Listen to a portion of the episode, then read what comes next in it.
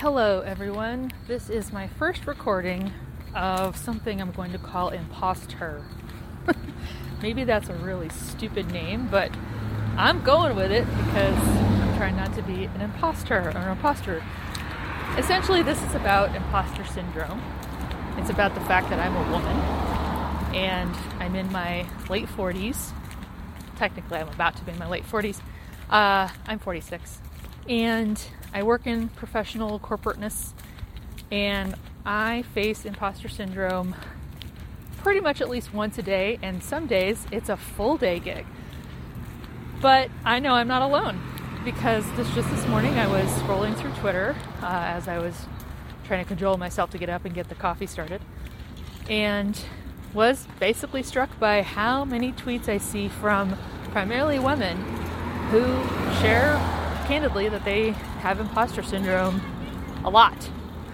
And it was just funny because yesterday, which was a Tuesday, which apparently is my uh, imposter heavy day every week now, is was a big day for feeling imposter syndrome. Like just not going to be able to do stuff. And apologies, I am out walking. And that was a trash truck, so you're joining me on my morning walk this first day of this imposter uh, recordings. But yeah, seeing other women who are feeling the same. Now, you don't have to be in your mid to late 40s, you don't have to be a woman. Um, you, you could be anybody. You don't have to be working corporate America. Um, you don't have to be working. You could, but you can feel imposter syndrome pretty much at any given time through a confluence of factors. So that's what I figured this would be about. Just some candid convos, recordings of myself talking about feeling like an imposter and the days when I don't feel like that. So it is just that tidal wave. it's like a wave pool, right?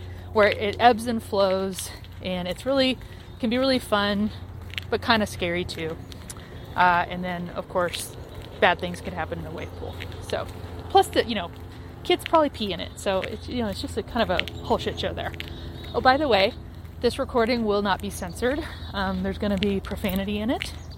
Uh, because fuck all, this is a hard life we lead, and imposter syndrome is not fun.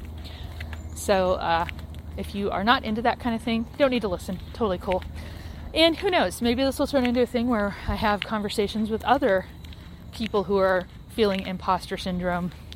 Again, doesn't have to be women, but let's face it, we we go through this a lot, uh, and would love to hear from the guys that go through it too. Because please, tell us how you overcome it, because sometimes we need a primer on that. So, um, anyway, I hope you enjoy listening to this, feeling like there's at least one person out here who commiserates with you, feeling like an imposter. When each of us should know, damn well know that we are not imposters that we can do the things that we're tasked with. See, that dog is totally trying to make me feel like an imposter, and I'm not. I'm a person who's entitled to walk on the sidewalk. It's great.